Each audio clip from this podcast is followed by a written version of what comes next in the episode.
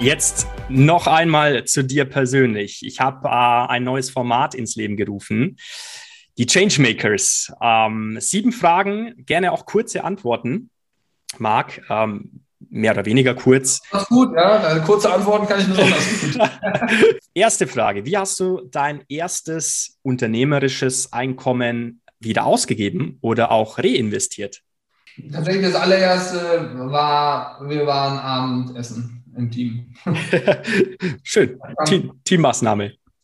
Teammaßnahme, genau. Läuft. Wichtig vor allem. Zweitens, wer oder was inspiriert dich, jeden Tag besser zu werden? Die Konkurrenz. Schön. Ja.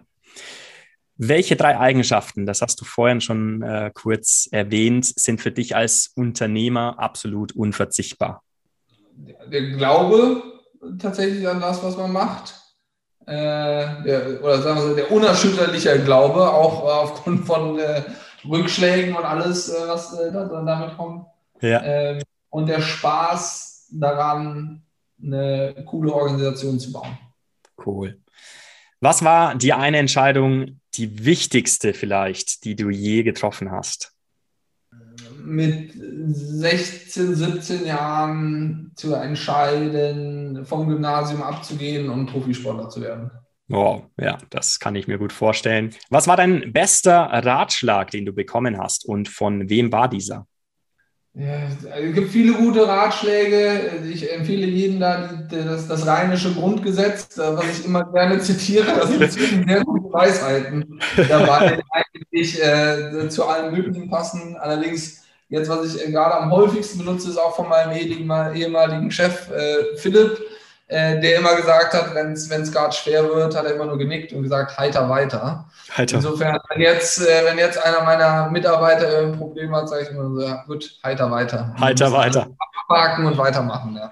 Mund abwischen und weitermachen, oder? Also ja. auf diese Art und Weise. Sechstens, vorletzte Frage. Worauf bist du stolz auf deiner unternehmerischen Reise? Was aber nicht so wirklich jemand von dir weiß? Ich bin stolz auf mein Team. Ich weiß, ich hoffe, Sie wissen es, dass ich stolz auf Sie bin. Äh, ich yeah. habe es anfangs schon ein bisschen gesagt. Äh, wir haben vielleicht auch, weil meine eigene Vita und mein Lebenslauf so ein bisschen kreuz und quer ist durch den Sport, bin ich immer ein Fan davon, Leuten irgendwie eine Chance zu geben, die was anderes gemacht haben, sich neu orientieren wollen, äh, schon mal irgendwo hingefallen sind und so. Das finde ich immer spannend und äh, auf die Jungs und Mädels äh, bin ich tatsächlich stolz, ja. Absolut. Letzte Frage, Marc. Welche inspirierende Story aus dem Sport oder auch aus dem Business würdest du hier gerne mal im Podcast Athletengeflüster hören?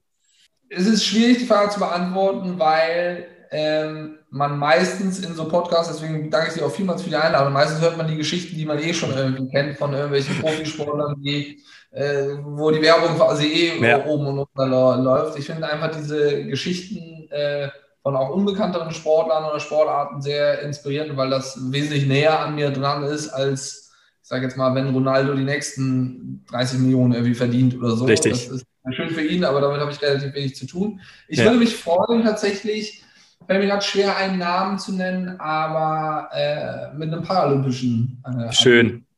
Ähm, Und da Badminton war jetzt zum ersten Mal äh, tatsächlich paralympisch. Äh, haben wir uns auch sehr für eingesetzt und echt super gefreut. Jetzt nicht nur für die Deutschen, sondern für den Sport global ist das cool. Wir hatten vor drei, vier Jahren war die äh, Badminton-Weltmeisterschaft in, in Basel, war zusammen also in einer, in einer Halle, in einem Stadion, die Para-WM und die Normalo-WM. das war sehr mhm. gut. So die, die Besten der Welt, Olympiasieger, äh, feuern dann die Paraathleten an und ich habe tiefsten Respekt vor den Leuten, weil. Absolut. Äh, kann man sagen, Badminton ist Randsportart, aber dann ist Para-Badminton nochmal mehr Randsportart und trotzdem mm. investieren die so viel Zeit äh, da rein. Also ein Paraathleten, egal welcher Sportart oder Couleur, das, das würde mich freuen.